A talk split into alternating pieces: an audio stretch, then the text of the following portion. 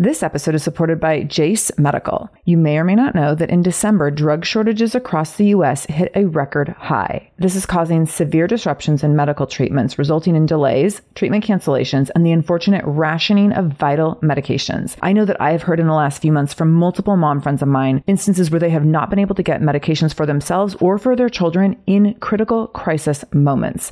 This is so, so scary. I know I've had friends with their kids having seasonal flu cold symptoms, struggling to breathe, and they're at urgent care and unable to get the antibiotics that they need because of these shortages.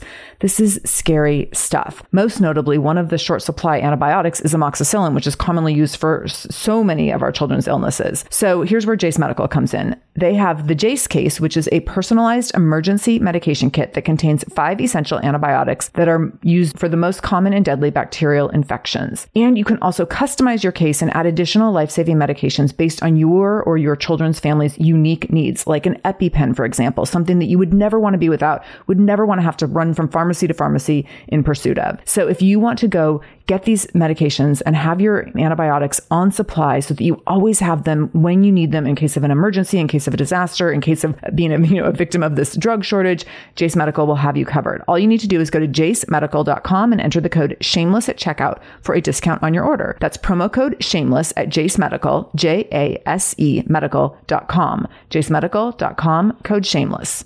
This is the Shameless Mom Academy, episode 116 with Jill Simonian. Show notes for this episode can be found by going to shamelessmom.com and clicking on episode 116. Welcome to the Shameless Mom Academy. I'm your host, Sarah Dean, and I'm here to give you and other passionate, dedicated moms the tools you need to bridge the gap between motherhood and living the life of your dreams.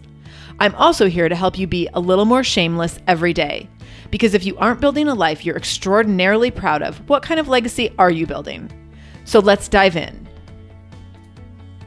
Jill Simonian is the author of The Fab Mom's Guide How to Get Over the Bump and Bounce Back Fast After Baby. The Fab Mom's Guide celebrates motherhood while poignantly and candidly exploring the spectrum of emotions and real life challenges women face from pregnancy through the first year of their baby's life.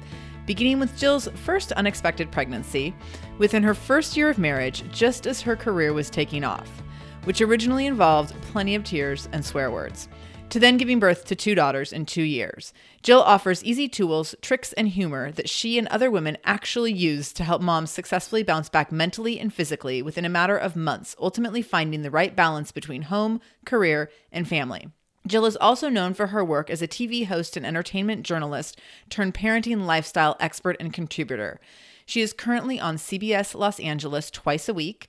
She also has worked with The Today Show, HLN, and the Hallmark Channel. Jill is also known for her work as a TV host and entertainment journalist turned parenting lifestyle expert and contributor. She is currently on CBS Los Angeles twice a week, and she has also worked with The Today Show, HLN, and the Hallmark Channel. This show was really fun. I did not know Jill before this interview. We were connected through a mutual friend, it turns out, that we didn't know. This episode was a real treat. I have to say, I did some research on Jill just a few hours before this interview, and I'm glad I waited till just a few hours before the show because I might have been a little starstruck because she's like all over the media. So when I went to her website and started doing this research, I was like, wow, she gets around. So Jill has been all over the place in terms of being in Hollywood and in the spotlight and different TV shows. And she's just really made a mark for herself professionally. So I'm always excited to have a mom on who I feel like has just had major accomplishments in motherhood, but also I love a good mom story, and Jill is full of good mom stories. And she's someone who embraced motherhood a lot differently than maybe we are traditionally taught to embrace motherhood, which I can really relate to because I think we all know that I've embraced motherhood a little differently than traditionally taught, meaning that for quite a while I didn't embrace motherhood so much. So Jill and I were able to relate on multiple levels, and this was such a fun interview. And it's just, I have to say, it's so fun to connect with someone new and immediately just be like, oh my gosh, you get it. And I understand you. And I understand like the pain and the panic and the freakouts, like all of it. And I feel like that's just where Jill and I just really hit it off. So this was a fun interview. I think you're going to get some good laughs. And I think you're also going to learn a few things. So let's go ahead and dive in with Jill Simonian. Jill Simonian, welcome to the Shameless Mom Academy. I'm so excited to have you here today. I'm so excited. I am shameless and shame free. We're going to do it. yes. You have so many things going on right now. And there's so many things I want to talk about. So I'm delighted. Mostly, I want to first just talk about your book. You have a book coming out. Tell us a little bit about that. I do. And I am so excited and thrilled and totally freaked out every time someone says, Oh, I'm reading it. And I'm like, wait, wait, wait, wait, wait. You're actually reading it? Like, then you get it's called The Fab Mom's mm-hmm. Guide How to Get Over the Bump and Bounce Back Fast After Baby. And despite the title seeming like it's, you know, like this body shape book, it's not a fitness book. It's a motivational guide to build resilience, emotional, like mind and spirit resilience through all the junk that comes flying at you when you're a new mom from the end of mm-hmm. pregnancy through the first year. So there's fun stories and offbeat to dos and all sorts of weird things that I did to like help me survive and conquer each day and feel confident. Oh, I love that. Mean, it's funny. So your publicist sent me the information on the book, and I immediately was like, "Oh, it's like a post-baby weight loss book." And no, she, it's I knew. And then she sent me the description, and I was like, "No, like this is so much better." so thank these, you. These are all the things we have to talk about because when she sent me topics covered in the book, I was like, "This is so much better than a weight loss book." So. Know. The thing is, and just like a side note, like don't get me wrong. Like there's sections of the book that do talk about eating healthy and minding your weight gain during pregnancy. I'm not saying diet during pregnancy. Right. I'm saying, you know, just like be conscious and try and stay active and, you know, try sure. and keep your body moving. And then there's things about how I exercised after baby, like doing push ups against my bathroom sink before I showered. But the bounce back concept in my mind is not real bounce back is not about the body. It's about staying focused. And like the whole FAB, F A B, is focused after baby. That's the whole thing. I love that. And I've talked at great length on the podcast about my bounce back, which took the better part of three years. Right. To, like motherhood kicked my ass. And it took me a long time to admit that because I'm a perfectionist and I always say like I only like to do things I'm good at. I was like not good at mother. I mean, like I was a good mom, but I was I'm not good at motherhood. Good. I am sure you're good. But the thing is, we all have that. You know what I honestly think it is too. A lot of it, and you don't know this until after you get past that new mom phase. But like for me, I look back and I go, "Oh, nobody warns you about." the lifestyle change and the corner you turn. It's like yes. this sudden identity shift. And then I think that's why a lot of us found ourselves like, oh my God, like, what is this? Why am I kicked on my ass? Because we are not mentally prepared for the shift that happens. Right. And there's no turning back once it happens, which like no one tells you that. I just kept thinking like when is my life going back to normal? and, and after a year I was like, "Oh my gosh, like this is normal. It's never going back." Yeah, it's a reinvention. It's right. like we go through this reinvention of ourselves. You're yeah, right. Yeah. So I want to start at the beginning because you have some interesting stories around coming into motherhood and what that looked like for you. So talk to us a little bit about how you entered motherhood. So it happened with a quick bam boom, and I mean that in every sense of the word. I, I was in the book, I talk about how irrationally scared I was when I found out that I was pregnant. And I tell this story about how I dropped this huge F bomb to my husband. Like, it's like the whole thing happened unexpectedly. We were married in August. I was working full time, like 50 hours a week as a television reporter and entertainment news host. And then I hate to say I lost my job, but I'd been working for like four years nonstop. And then my job stopped in December. And in January, I found out, hey, I'm pregnant and my husband and I are newlyweds. And oh how am I going to get another job in the entertainment news world with a pregnant belly? And so right. I freaked out. I see the plus sign on the pregnancy test in the bathroom. I scream. I don't want to drop the F bomb on your show and really make it tasteless and tacky, but like, you better effing get in here. And my husband's like, what? And I'm crying and I go, I'm pregnant. And he looks at me, he's like, it's going to be fun. I'm like, no, it's not. what are you talking about? And so I was scared because I think back then I really was scared of the lifestyle change. Right. And everything that I had ever heard. I was the first of my friends to become pregnant and all this and I had never held a baby before and I like I didn't even babysit when I was a kid because I was like, eh, I'm not really into kids or babies.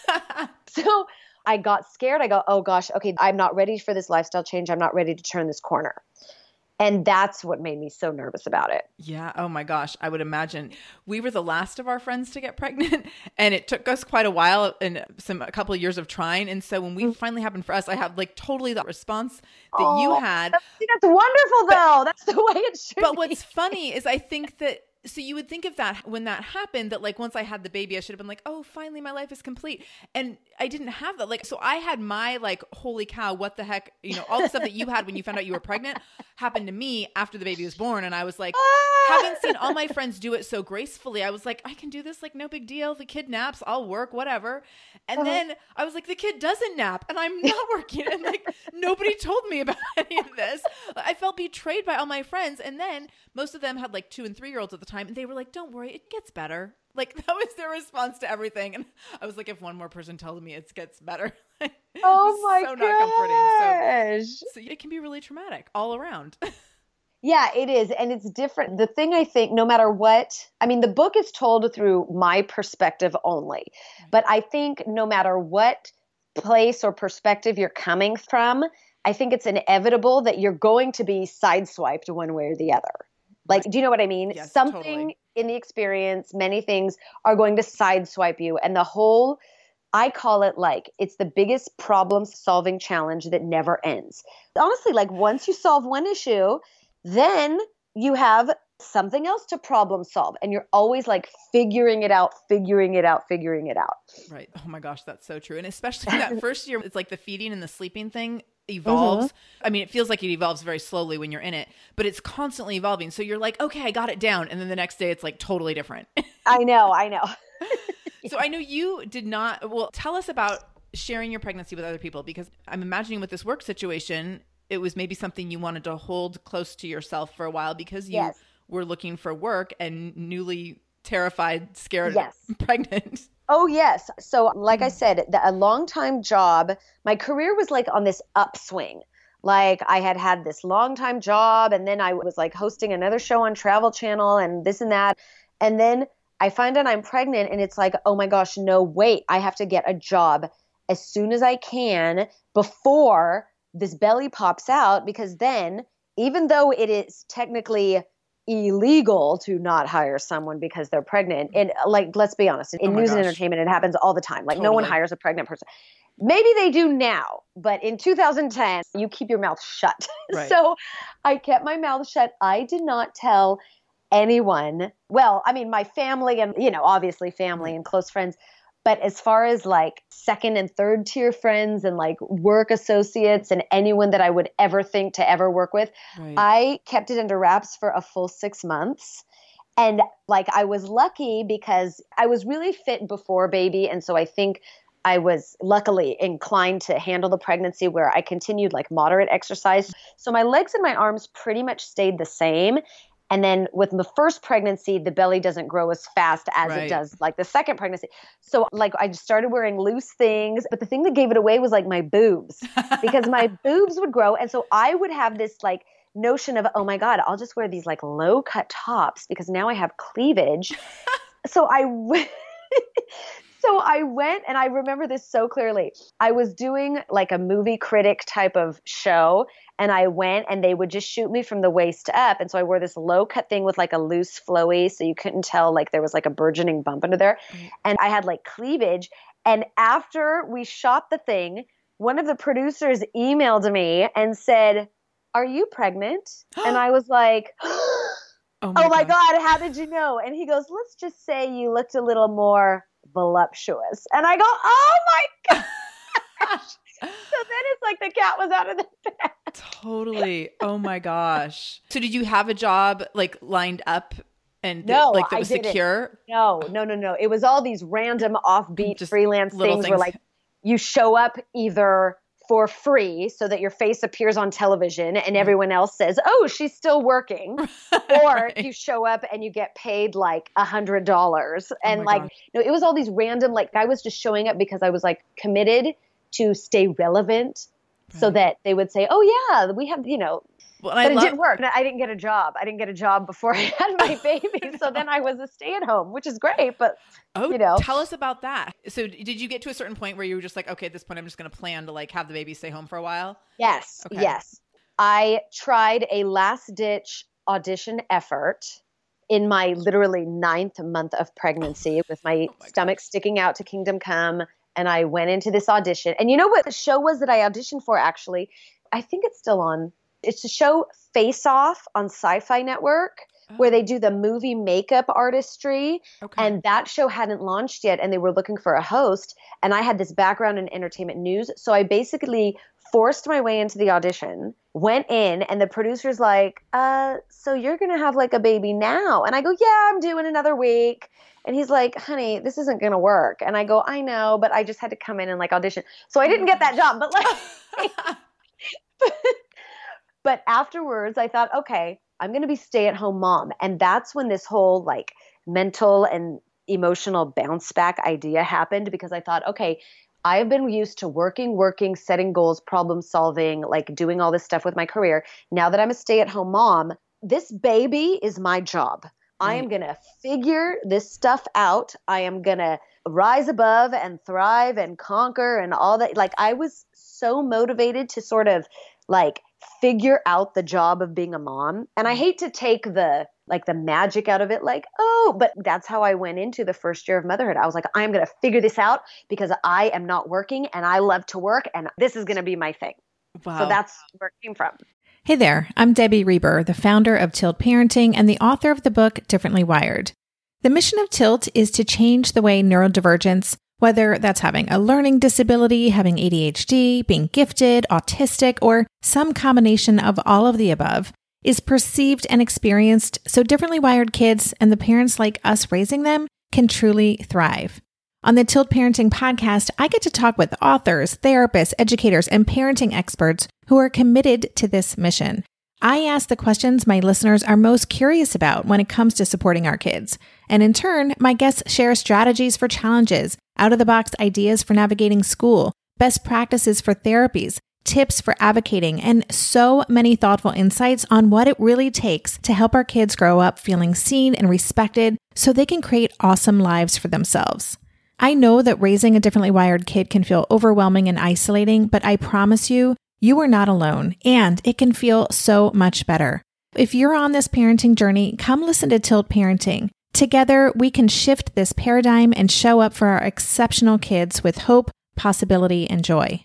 When it comes to raising kids, there's so much to consider. Things like what do we feed them? When do we feed them? How do they sleep? What does it look like to raise kind kids? How does their nervous system work? How do I keep myself calm? What are my triggers? There's so much that comes into play, and we are distilling all of that information for you at Voices of Your Village podcast, where we bring experts in the field of early childhood and education and psychology and across the board so that you don't have to comb the internet for information. You get to show up and hang out and have shame free, judgment free conversations and insights into what it looks like to raise kind, empathetic, emotionally intelligent humans. I'm Alyssa Blask Campbell. I have a master's degree in early childhood education. I'm a mom of two, and I am walking this journey right alongside you doing this work. Come hang out with me at Voices of Your Village, and we can dive into real conversations with actionable tips.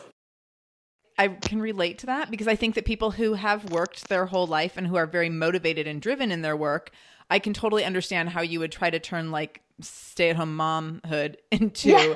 like, this is my thing I'm going to systematize and master, Yes. which totally makes sense. But the thing is, which, and we'll probably get right into this because I'm sure this was your experience, like, you can't systematize motherhood, No. nor can you master can't. it.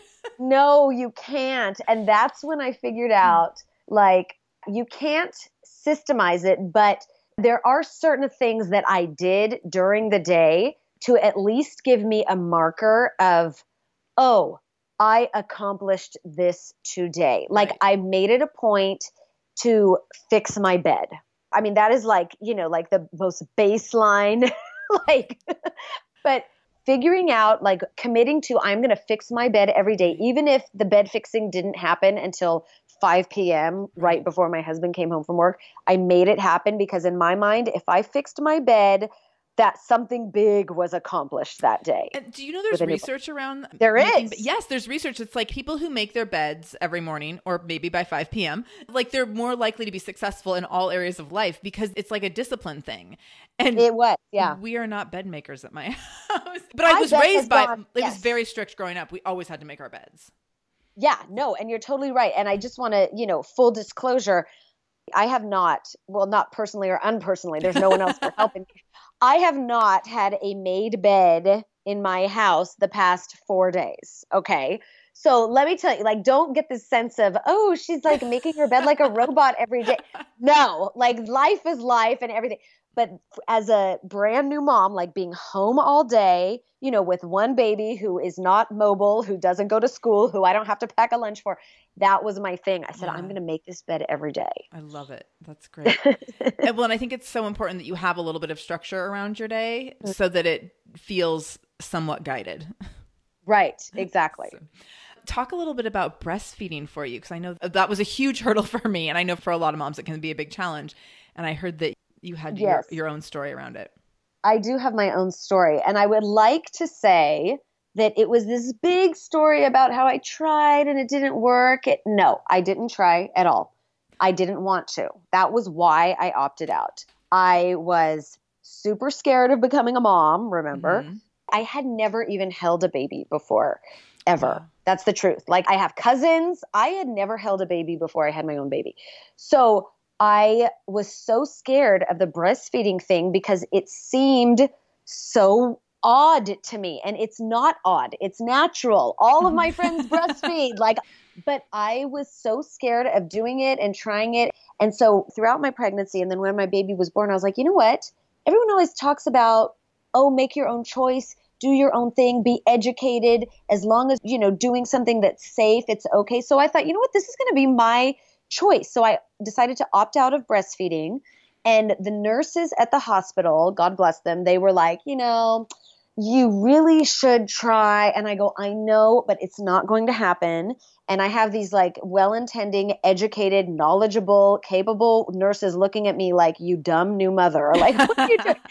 but like the research. And I go, I know. And she goes, well, at least try pumping. And I go, you know what? I can do that. So I pumped for about eight days and I didn't make much milk at Oh all, gosh. And anyways. pumping hurt. I mean, nursing hurts too. It's It all hard. yeah. But- yeah, it was weird. I was kind of, well, I'm not going to lie. I was a little fascinated by it. Like, oh my God, the body makes milk. Like, ah, this is coming out. Like, it was fascinating, yeah. but I wasn't digging it and I wasn't making enough milk. So I had to supplement formula anyways. Right. And then after eight days, I was like, you know what? If I'm not going to nurse, let's shut this whole thing down Yeah. and do the formula. Be happy and content and not in like mental and physical disarray because it does hurt. So mm-hmm. that's the choice I made. And, you know, I didn't look back. And Good I'm totally you. fine with it. And I didn't feel guilty then, and I don't feel guilty. Good. You know, breastfeeding, I made it my mission. It was like became like my goal in life. And I was not, I was a very low producer and it was a constant struggle. And like, I really feel like it ruined my first year of motherhood. I so highly respect someone who's like, I'm not doing this. And I don't really care what your reason is. Like, I mean, other people might want to judge the reasoning or whatever. Like, if, if you're not doing it, that's fine. And if you have a more peaceful, like, I missed out on a lot of the magic of motherhood in that first year because I was so obsessed with breastfeeding and I was so sleep deprived because when my baby finally Yeah. started sleeping, I was still getting up to pump in the middle of the night. Like it really damaged those first few months for me. So I just hugely respect anyone who like puts limits around it. And they're just like, this is what I'm doing for my sanity and this is the direction we're going. And again, no shame. yeah, no shame. And like the thing is, is like everyone wants to make the right decision. And luckily, you know, my baby was healthy. You know, it's like you have to. And this is what I talk about like bounce, like the bounce doesn't end, like the bounce back doesn't end. Every phase, baby, newborn, infant, toddler, kindergarten, like there's all these things that you have to make choices about and not doubt yourself because Right. the thing that I think pulls a lot of us down are the doubts when we make a choice and they're like, eh, but everybody else is doing that. Screw it. Forget Right. it. You got to do what's right for you. Yeah, that's funny. I was actually just thinking that was probably like really amazing practice because it was your first chance to take a stand on something as a mom and Mm-hmm. just do it your way and move ahead in spite of people around you, which is something ultimately you have to do a million times as a mom. So you Yeah. just started practicing that really early, which I ripped the helped- band-aid off. right, which probably helped you make other decisions around parenting more quickly and more confidently than those Mm-hmm. of us who, you know, like me being so influenced by all my friends who had gone before me who I saw what they did and I was like, well, but they all did this, so I guess I'm going to keep trying and you know, I rather- know. so I think that's fantastic. Thanks. So what were some of the biggest challenges of that first year? So for me, the very first year, the challenge was, and admittedly, I think because of the breastfeeding thing and because I opted to do formula feeding, my life was exponentially easier. I mean, like everyone's gonna like hate me and like turn this podcast off right now. Please don't do that. But I swear, No, no, no. I, like uh, truthfully, the first year of motherhood for me was not that difficult. And I think it was because of the bottle feeding. I took the easy way out. I physically felt good. My body wasn't in physical pain. I wasn't emotionally tormented because of any breastfeeding struggles, nothing. So I totally had a great first year. My baby was a good sleeper. Second baby, totally different story. When the second baby came, I was okay. Like I did the same thing. I opted out of breastfeeding. I had a year and a half year old, and then I had this newborn. Until the second baby was mobile, I was fine. Mm-hmm. When my little girl became mobile, I say my toughest years of motherhood was when my little one was like a year mm-hmm. old until she turned four last year. Okay. Until today. until I know now she's five, so we're sort of like turn the corner. But the second baby was tough because I was then navigating like the two babies. right, right. speak. And let's talk about that second baby because also not planned, correct? Yeah, and I know how sex works, so that's. I know, I know. I was maybe gonna like give you a tutorial. I know, and maybe I just need the tutorial. I mean, my own mother to this day will say, "You just better watch that you don't accidentally get pregnant again." And I go, "I know." She goes, "I don't trust you." She goes, "Your track record is very, very sketchy." And I go, "I so tell us about the second pregnancy and like finding out about that and how that compared to the first. And I'm very curious about this. So, finding out about the second pregnancy, I did not panic because I had already had my first baby and I thought, okay, I know what's coming. This baby, it's going to be fun. It's a baby. You know, I'd fallen Right. in love with my first Right. baby. So, I knew what I was going to get.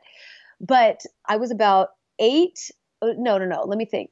My first daughter was nine months old.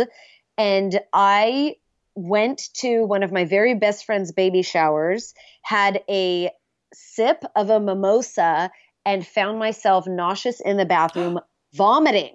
I missed the whole baby shower for my friend because I was like vomiting sick, and my sister busted in the bathroom and goes, You're pregnant, aren't you? And I go, I can't be pregnant. And she goes, Oh, no, no, you must be pregnant. Why Oh, would you? know? So I found out that day and I'm like, oh my gosh, what is happening? And at the same time, I was up for this huge job on CNN. Of course. I know. And I'm like, oh my gosh, I can't tell them I'm, I'm pregnant. And it was like, like a rerun. oh my God, it was a rerun. So then, so anyway, that's how I found out. But the second time around, I was okay with the pregnancy because I felt like, okay, I know what to do. I right. know You had a better sense of what you were getting Yeah. into. What's the age spread between the two girls? A year and a half. Okay.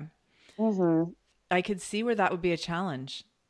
Yeah. I mean, one friend of mine mm. has a baby that's 11 months apart. And I'm like, Oh my gosh. I don't know how you did that. And she goes, I don't know. I have no idea. But oh. yeah, I know people have twins or, you know, have like babies closer than a year and a half. But it's all, I mean, two babies is two babies, no Right, matter how you right. slice it. I just wanted to pop in for a moment and remind you that I'm currently creating a waitlist for the Shameless Mommy Mastermind. So if you are looking for a place to connect with me connect with other moms on a personal level via video chatting, please do email me at info at shamelessmom.com. I'm putting together a group of women where we can meet on a weekly basis to talk about our goals, to talk about accountability, to make sure that we're taking steps every week to work toward goals that are really meaningful. So this might be related to weight loss, it might be related to reading books that improve your life, it might be related to finding a new career path. It can be anything. But if you're looking to have deeper conversations and have someone help you with accountability, I'm your person. I'm kind of the accountability queen. So please do send me an email to info at shamelessmom.com and just let me know that you're interested in the Shameless Mommy Mastermind. And I will send you more information as soon as we release it. I can't wait to connect with you a little bit more closely and intimately and help keep you accountable to your goals so that you can achieve amazing things in the next few months. And now back to our interview. After you had the second, then did you get the, C- the CNN job? No, I didn't get the job. Oh, no. So were, you staying home then with both of the girls? Yes. So then okay. I was home with both of the girls. I mean, I still had my blog. I had started my blog, oh. okay. thefabmom.com, when my first daughter was born. So I was still blogging and I was still doing all of these little one offs and television segments about new motherhood. I mean, everything was like a one off here, one off there, one off. I was just trying to sort of keep and I loved writing. I wanted to stay creative and have one foot in the workforce so to speak because once you disappear, especially in entertainment, you're gone. So Right. Yeah, so I just sort of kept a toe in the pressure to stay relevant, right? Yes, yes. and I want to mention, you just mentioned thefabmom.com. We'll make sure we link up to this in the show notes and we'll link to your book in the show notes as well. So everyone can go to shamelessmom.com and then click on episode 116 to get all that information. But thefabmom.com is amazing. Thank you. I've been like scrolling through and like there's so many cool articles and different TV segments you've done and just really, really great content for moms Thank and parents. You. So an Thank amazing you. resource for moms. So for those of you listening, make sure you go over and check out thefabmom.com when we're done here. Don't go yet, but when you're done no, listening, go, right, go check it out. So did you find out the sex of, of either of the girls in advance? No, no, no, no. I did not find out if I was having a boy or girl. And why did you, why did you why did you decide to wait? Okay, so the first time around, all of my decisions were based on fear.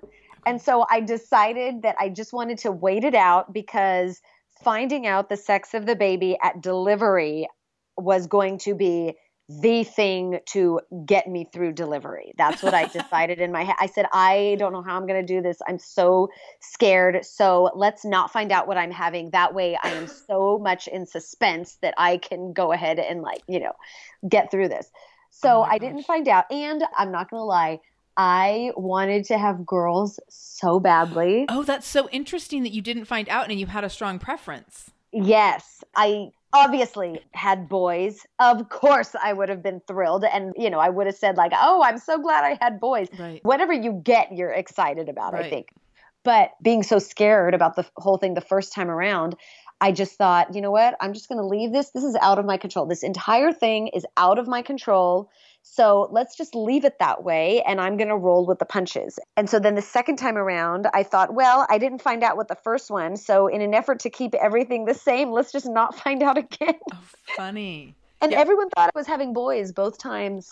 And you ended up with two girls. Yeah, yeah. Oh, that's so interesting. Yeah, we didn't find out with my son, but then when we tried to get pregnant a second time, which ended up not being successful, and now we're done. But when we tried to get pregnant the second time, and we were going through IVF, and so I was like, mm. "We're going through a lot here." Like, and my husband was like, "Yeah, and then it'll be a surprise, and it'll be amazing, and blah blah." And I was like, "Actually, no." Like, my body's going through a lot of junk, and like I get to choose, and we're finding yes. the sex because oh I felt like gosh. I needed to know for that second one. I don't know why. I think I had a lot of fear of this mm-hmm. is going to be really hard again and i'm going back to like that time where i felt like i had no control so like if right. i can just know in advance what to prepare for that would help me a little well bit. yeah are you kidding i totally get that my sister thought i was bonkers she's like i mean my sister and i are like great friends like best friends but she thought I was crazy for not wanting to find out the sex. She thought I was crazy for not nursing. Like we have a lot of opposite things where she's like, "You are crazy. Like what is wrong with you?" And like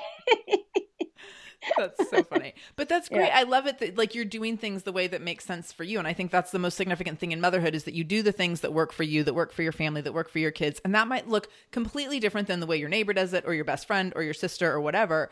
But you have to do those things that work for you. And I think that you set that precedence really early on. And it's probably allowed you to progress more strongly in some directions because like you've just had strong convictions as you've gone. Hi there, I'm Andrea Owen, self help author with 19 translations of my books, global keynote speaker, and life coach. My podcast, Make Some Noise, has been serving up self help in a simple to digest way for the last decade. The topics brought in each episode are practical and easy to implement around topics such as working through fears that keep you stuck, different modalities of therapy, managing your negative self talk, and more. We bring you guest experts, solo episodes, and I even coach listeners on the air around relatable struggles. I also do my best to weave my sense of humor into some heavy topics because let's face it, life can be pretty hard and it's so much better when we can have some fun while walking through our challenges. Whether you're seasoned in personal development or just starting out, Make Some Noise podcast will help you become the best version of yourself, the person you're proud of when you look in the mirror and show up in your life. Simply search Make Some Noise with Andrea Owen wherever you listen to your podcasts. Well, hey there, busy mama. Are you looking for ways to make your life easier, your home less chaotic, and at the same time add more joy to your life? My name is Deanna Yates, and I'm the host of Wanna Be Clutter Free, a podcast all about letting go of the stuff we don't need in our lives so that we can focus on what truly matters. Don't worry, I'm not going to tell you to throw it all away or make you feel guilty about keeping something you love, no matter how many other people don't quite understand it but I will give you practical and, more importantly, actionable advice so that you can make progress right away. And you won't just hear it from me, there are amazing guests too. It's like having your bestie in your pocket telling you it's okay to let go of the things that are not serving you and your family in a totally non judgmental way. So join me over on the podcast where we can work on progress over perfection for those of us that want to be clutter free. Right. No, that's absolutely true. And another thing that my mom would always tell me, like when I was little, she's like, move fast. You got to move fast and make a decision fast. And that's not to discredit, like, you know, actually thinking and, you know, considering options. And you always want to think through decisions, especially if it's about children or family or your body or health. Or, like, you always want to think through. But after so much thinking, you just have to like make a choice and Right. keep going because otherwise you can get stuck and that's not good for anybody. Right. Right. I mean, aside from actually becoming a mom twice, Yeah, yeah, yeah, what have some of the best surprises been for you? The best surprises, I think, well, I mean, all the kids stuff, obviously, like seeing them grow and like all the weird, silly, cute things they say and the way, you know, my two girls are like partners in crime, like the way they laugh and play their strange games and like all this stuff. Like those are the surprises where you think, oh my gosh, I love these people so much. And you can't believe how much you can love someone right, like that. Right. So that's a surprise. But I think the other surprise is I'm trying to think of how to say this. The other surprise is just how I do feel like a much better version of myself, even though there's a lot of things that, you know, when you're a mom, it's like you're not the same person. Right. But the surprise is that I actually feel like a much better person. Like I look back at, you know, being 24 and it's like, how stupid I was that I thought that, or how stupid I was that I spent my Saturday doing that. You know, like that's, I think, been the biggest surprise. Yeah. It's funny that for so long in my entry into motherhood, I just kept waiting to go back to what Yeah. it was before. I was like, when is it going back to normal? And then when I finally settled into like that this is how it's going to be, it totally became better than before. Um, Yeah. but you can't anticipate that. Like when your mindset is stuck around like how am I going to get back to my life before being a mom, Mhm. you can't see the light at the end of the tunnel. And then when you finally get that resolve, I think that like this is my new and better version of Mhm. life. then it's so much better. And I love what you said about like observing the girls and seeing the way they interact and the things, the silly things that they do together, because I feel like those are the kinds of things where people, when, like you said, you'd never held a baby, you weren't into other people's Yeah. kids. So you look at other people's kids and you're like, what is that weird thing that those weird kids are doing? I know. I, but when it's your own, you're like, it's magic. It is. It is. And you know what? I will tell you now. I mm-hmm. mean, being the lady who never liked kids, I mean, that's so harsh to say, but it was like before I had babies, like I would see kids and I would feel like awkward around them and I wouldn't know what to do and I wouldn't know how to talk to them or anything. And now I see other people's kids and I'm like, oh my gosh, like look at them, these kids. Oh, look at these kids. How cute. It's just it's like, that's another That's so- surprising thing. yeah. I find myself in public, like wanting to interact with strangers' kids. And then I'm like, am I being creepy? yes, and they're like, do they think like, why is that weird lady talking Right, to my right. child? yeah. No, I have to like hold myself back sometimes because I'm like, I don't want to be like the creeper, like where they think I'm trying to kidnap their kid, but they're just so cute. So funny. yeah. I know you talk a lot about these kinds of things in your book. So, what kind of myths do you want to debunk for moms, or what are some myths that you have dispelled in your experiences in motherhood? oh, myths. Let me think. Myths, myths, myths. Oh, the myth of that a kid, and this isn't really talking about babies. I'm more talking about like my kids now, who they're five and six. The myth that the kids are in control and the kids run the house and the kids are in charge. I don't know if that's a myth or a, just a flat out pet peeve of mine, but like, you know how you always hear, like, oh my God, these kids are in charge. These kids are. No, no, no, no, no, no. I'm old school. I would have been a great parent in the 50s, let me tell you. the, kids are not in charge, nor should they be in Right. charge ever. And if you say no, of course they're going to push back and cry and whine and put up a fight. I mean, I dealt with it this morning where I'm getting my younger one ready for preschool. I want to watch, you know, Shopkins. Has Yes. anyone heard of Shopkins? Yes. Oh, the Shopkins have taken over our. I didn't know. Is there a show as well? Yes. Oh, I didn't know that. two episodes on Netflix, and they have been the most played episodes in our house the oh past Oh 48 gosh. hours. But my little one is like, I want to watch Shopkins. And I'm like, no, we don't have time to watch Shopkins. Mm-hmm. Crying, screaming, the wailing. I want crying. You know, as I'm trying to get it ready, we're not watching Shopkins. That's the end of the story. Right. Crying, crying. We're not watching Shopkins. I go, if you ask me to watch Shopkins one more time, I'm going to delete the whole thing. She's like, okay, never mind. Like kids will like resist and push back, but I don't know. I've never had a problem with staying firm and being mm. like, no, because to me, the grown-ups are in charge. Right. Totally. Well, and it also sets really. So I used to work in a psychiatric hospital with kids, so I can also confirm that setting You're like to confirm that I'm creating major issues for no, my no, children. no. I would say like if they know that you set consistent limits, that's ultimately comforting to them. Even though in the moment they're freaking out, it's ultimately comforting for a child to understand the limits within a household and the limits and the parameters in which they're parented. And when they don't have that, that's where you see kids that struggle with all sorts of different things. And they have like all sorts of emotional issues and issues with attachment because they don't understand like where the boundaries lie. So I think that kind of consistency that doesn't mean that you don't have conversations Right. around it or that you don't make efforts to negotiate here and there. It doesn't need to be like total dictatorship, no, but no, consistent reasonable limits is extremely comforting to a child even though they can't identify it as like mommy this is comforting. They're going to identify as like mommy I hate you right now yeah. but so I think that I totally agree with you. And I actually have had conversations with people before about like over negotiating with kids, where like Mm-hmm. there's like a conversation around everything. And Seattle is extremely politically correct about parenting and motherhood. Well, so And is LA. I would imagine. Yeah. So I feel like there's a push to make everything like a big conversation and hear both sides of it and like sit on mommy's lap and we'll talk it out. And I think there's a time and a place for that, but I also Yes. think there's a time and a place to like be the boss and be Yes. the authority and like these are the rules of the household and this is how it works and this is the structure and because ultimately then when they're a teenager then they understand that like these are the boundaries that I don't push because I've learned for you know 14 years already that this is how it works Yeah. Oh my God. Everything you just said, like, ah, like the light opened up and everything sparkled. First of all, you made me feel better about my no to Shopkins and limits. Right. But no, you are so right about that over conversation about everything. Some things warrant negotiation and give and take. Absolutely. Honey, we can't do this now, but when you get home, you can't have this lollipop now, but I'll tell you, after you eat lunch, when we go to the park, maybe you're going to get a lollipop that absolutely. But you're right.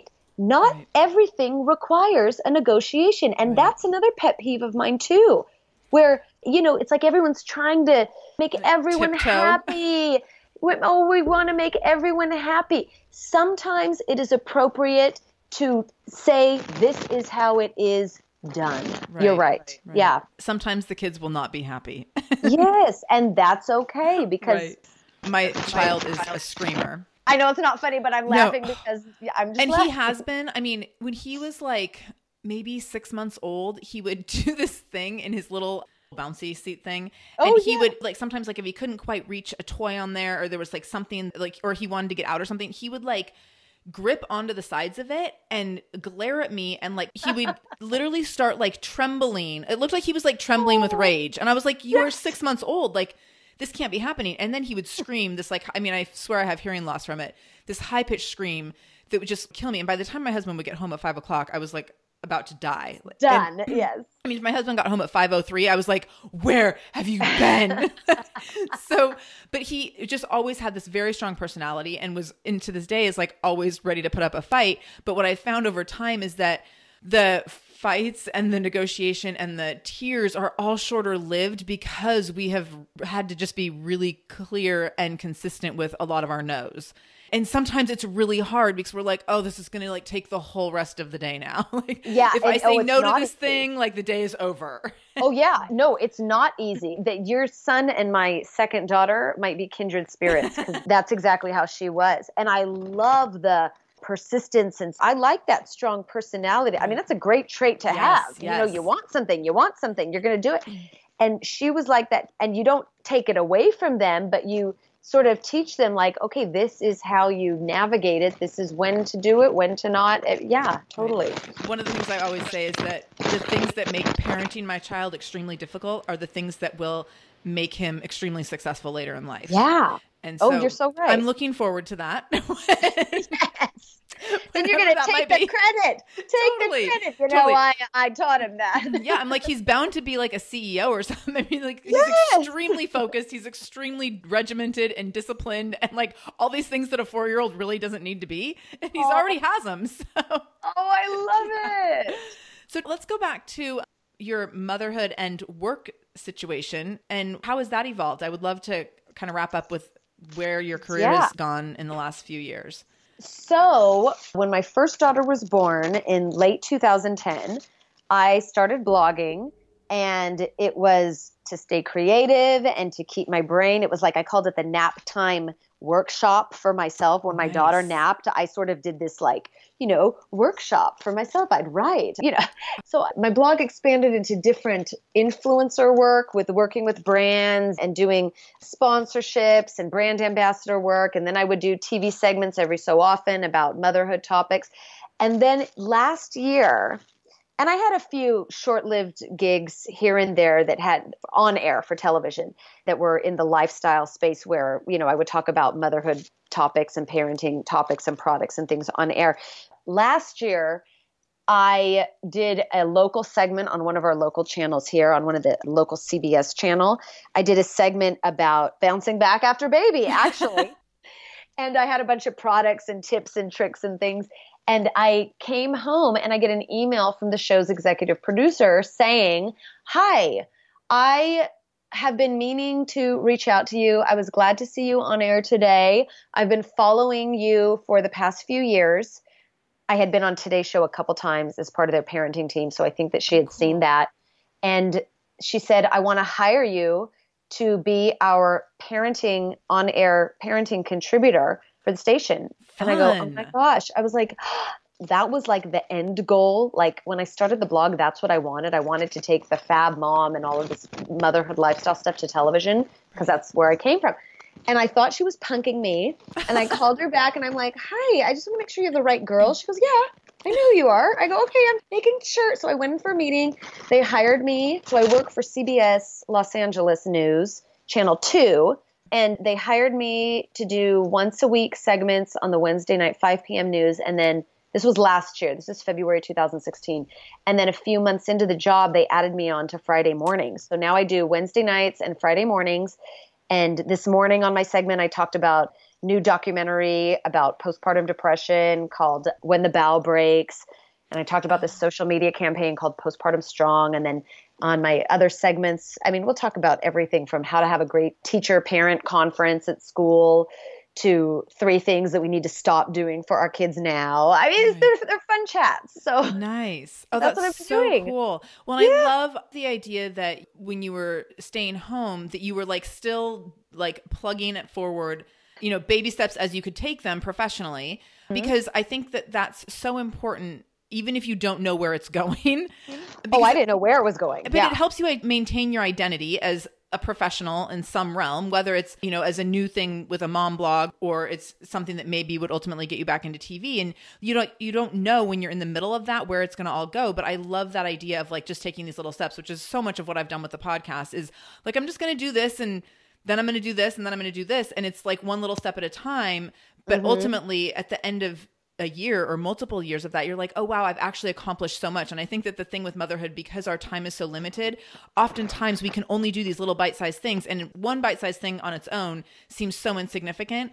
But when you have a lot of those little bite sized things together yeah. over time, it really does add up and it really does pave the way for the bigger things that ultimately are going to like be life changing for you. You're absolutely right. If you, I always say, if you take a penny, and you put it on a table and you stack those pennies one per day, you're going to get a humongous tower of pennies as the days go by. It's like one little thing on top of the next, on top right. of the next, once a day, and it stacks up. Right. That cumulative effect is yeah. is huge. Mm-hmm. So, how did the Fab Mom lead into the book then? So, after my second baby, you know, it's like I was enjoying doing the blogging and the website, and the book was always, well, I'll say I always wanted to write a book. Okay. I mean, years ago, when I was like 24, I made this bucket list thing. And it was all these like, oh, I want to travel here and do this and this and, and like half of the things I haven't done, but writing a book was on that list and I never knew what it was going to be about. And I thought, okay, I have no idea. But then after my second baby was born, and after I got through that baby phase with her and my older daughter being the toddler, I thought, okay, now I know what I'm going to write about because I think I've figured out the formula to bounce back, or I should say right. bounce forward. I should say bounce forward in motherhood, but like bounce back is such a you know term, I guess. Right, right so I just start reaching out to everyone you know. I have a couple author friends, and I said, okay, I'm thinking I want to write a book, and this is what I want it to be about. And I want it to be about my choices in new motherhood and how it bounced me back and how it made me a better person and all the things. And, you know, so like after talking to, I came up with the idea in 2014 and I was talking to people, talking to people, talking to people, and then you figure out, oh, now you have to make a proposal, and now you have to find a literary agent. Now, it's like you go through all these hoops and steps, and then eventually something works out. And then I ended up getting a publisher. Well, it was early last year, early 2016, right about the same time that I got the CBS job out of nowhere. Nice. So then they said, You have five months to write it. And I was like, Oh my gosh, I don't know if I can do that. So I spent like all day Saturdays and Sundays were spent at my computer. This is not an exaggeration. I've had no life for the past year and a half because wow. I've been at my computer. I was writing the book. And then I had started a new job at the time, remember, too. So I was like doing the things for my new job because on air, I'm the one that finds the topics. I'm the one that writes the script. I'm the one that finds B roll to put on air. Like I'm producing my own segments. So wow. It's like, okay, this is it. I'm on the train and I wanted to be on this train for how many years? So now that I'm on it, I have to put blinders on and I have to go. Yeah. So yeah, so that's, that's what happened. That's so it was, exciting. It was exciting. Yeah, I'm really happy about it. I am proud of myself in a lot of ways, but it hasn't been without sacrifices. Right. Yeah, I think that's typically what happens. Like at some point, yeah. there's major sacrifices. No matter what path you take in motherhood, yeah. there's sacrifices that are made. Oh, yeah. So tell us where we can get the book. It comes out April 4th and we can get it on Amazon, right? Yes, it's on Amazon. It's at Barnes and Noble. Okay. And then I also think it's going to be at like different independent bookstores and sellers and things. But, you know, it's like, I don't know what, I'm not in charge of that. So, so, the, sure, so the sure things are Amazon and Barnes and Noble. Okay. And yeah, and I mean, it's actually available like right now. Yay. Awesome. Yay. So we will, I'll put links to Amazon on our site here over at shamelessmom.com, episode 116. And you can find the link to click right through to the Fab Mom's Guide How to Get Over the Bump and Bounce Back Fast After Baby. And I'm so excited for your book. I'm so glad and grateful that you were able to come and be on the show today. Uh, I really Thank appreciate the time. Yeah. And This I- was so fun. I know it was great. So I want to do a quick lightning round with you if you have just a minute for that. yeah. Before we do that, I just want to say thank you for everything you're putting out into the world. And I love anytime a mom can like stand up and be shameless and own their choices. It's such a gift to all moms because there's so many moms that sit and I did this for three years that like sit in struggle and sit in pain and have a hard time kind of wrapping their head around like, what am I doing with all this and how will I make the best of mm-hmm. it? So I just really appreciate anytime moms can come forward and really be like, this is how it's really works. And sometimes it sucks. Yes. so thanks for doing that for us. sure. Anytime. So for our lightning round, are you ready? We have six Yeah. questions. Oh, I'm um, scared. In a good way. A They're not too hard. So red wine or white wine? white. Okay. Current book you're reading or the last one you read? The Fab Mom's Guide: How to Get Over the Bump and Bounce Back Fast. Have you read it so many times you don't want to read it ever again? Oh my god, I have been through it, through it, through it, through it. But legitimately, I will say another book that I've read that is fantastic, The Pie Life. The uh-huh. author is Samantha Ettus, and the tagline is a recipe for self-satisfaction. It teaches you how to manage your life in slices of a pie and those slices are going to become different sizes with different phases of your life and it's a book about finding peace and happiness however messy your life is it is Oh, I fantastic. I will put Yeah. that in the show notes as well. yes Let's see. Favorite non-work related thing to do with time to yourself? watch tv Oh, do you have a favorite show? The walking dead Nice, nice. oh i love the walking dead but i have also gotten into this is my guilty pleasure the arrangement that's on e right now it's the scripted show about the Oh. hollywood starlet who marries the actor and it's an arranged marriage That sounds totally right up my alley. I'll have to It's- check yeah. that out. I've actually So heard of it, but I haven't Dead- watched. The Walking Dead and the arrangement. Okay, Yeah. I will look into that. And what's one morning ritual you can't live without? Coffee, of course. Nice. You have many people who agree with you. Who is your biggest inspiration? My mom. Oh. And last question: If you could give all moms one superpower, what would it be and why? The superpower to not feel guilty because my own mom says guilt is a wasted emotion. And all those mm. things that you feel with guilt, all the questions, all the doubt, all the, oh my gosh, I feel guilty. I should have tried this. It wastes time. It wastes your energy. It wastes the valuable time that you have for your life and your family and your friends. Just wasteful. I totally agree. And any time you spend feeling guilty is time that you've wasted that could have been spent like being productive in a different Exactly. direction. So- Exactly.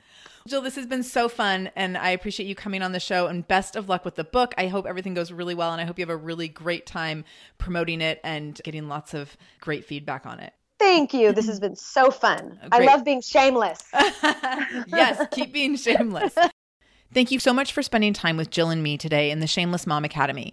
Remember, any links mentioned in this show can be found in the show notes. So if you go to shamelessmom.com, click on episode 116, and you can find anything you need with relevance to this episode. So please do head in that direction when you're done listening.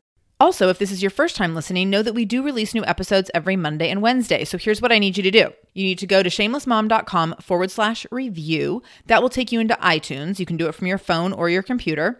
When you're there, there'll be a little button that says subscribe. So when you subscribe, you automatically get all our new episodes immediately downloaded to your device. So that means that you get notifications when we have a new episode out every Monday and Wednesday. You can listen to them immediately. You don't have to go looking for anything. It's super easy. So go ahead and go to shamelessmom.com forward slash review to subscribe to the show. While you're there, there's also a button that says write a review. So, I mean, if you happen to love today's episode, which I did, you can write a little review. So, if you want to leave some feedback for me, for Jill, anything about the Shameless Mom Academy, that's a great place to leave it. I love going in and reading reviews. I love hearing what you have to say, and I'm very, very grateful for all your kind words and love and support. So thank you in advance for anything that you might want to write over there. It can be one sentence, it can be a paragraph, it can be a novel. I mean, I got time to read reviews. So please do head over there and leave some feedback if you have anything to say about today's episode or anything to say about the Shameless Mom Academy. As always, thank you for joining us. Thank you for spending time with us. I know your time is valuable. As always, thank you for spending time with us today. I know that your time limited and I know that it's precious and valuable, so I always appreciate being able to spend time with you. I hope you have a fantastic rest of your day, a shameless rest of your day, and no matter what you do today, I hope you do it shamelessly.